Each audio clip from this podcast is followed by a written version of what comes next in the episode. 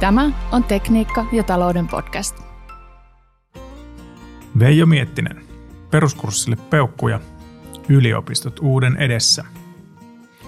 Teekkari tulee asuntolaan ja löytää huonetoverinsa murheellisen näköisenä. Mikäs hätänä, hän kysyy. Kirjoitin kotiin pyytääkseni vanhemmiltani rahaa tietokonetta varten, ja he lähettivätkin minulle uuden läppärin.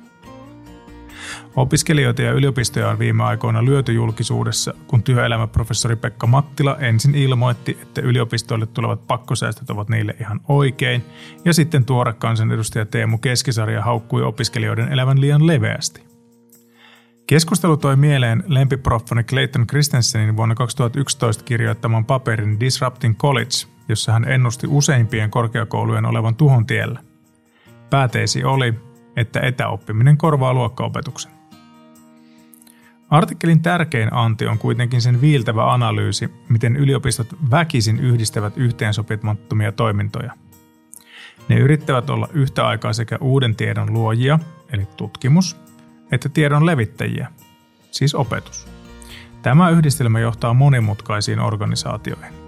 Toiminnot ovat yhtä kaukana toisistaan kuin huippukonsulttiyhtiö ja sairaala, siksi ne pitää eriyttää ja fokusoida. Opetusministeriö väittää tutkimuksen olevan synergistä opetuksen kanssa, koska näin opiskelijat saavat uusimman tiedon. Lukekaapa huviksenne joku teekkarikurssi, verratkaa sitä alan tuoreeseen tutkimukseen ja yrittäkää osoittaa tämän tapahtuneen tosielämässä. Suomessa opetuksen tehostamisessa on paljon tehtävää. Teknilliset korkeakoulut tekevät kuulemma itse omat peruskurssinsa esimerkiksi ohjelmoinnista. Jos opiskelija saisi valita itse, minkä koulun perusmatikan suorittaa – voisi pian selvitä, mitä kurssia kannattaa rahoittaa. Opetus hoituu tehokkaimmin, kun laitetaan kaikkien korkeakoulujen kurssit verkkoon opiskelijoille valittaviksi. Määrärahat jaetaan kurssien suoritusmäärien ja peukutusten perusteella. Tutkimuksessa taas proffat saavat valita, yrittävätkö tehdä alallaan huippuluokan perustutkimusta vaiko soveltavaa tutkimusta paikallisten yritysten kanssa kilpaillen innovaatiorahasta. Sitten annetaan markkinan hoitaa loput.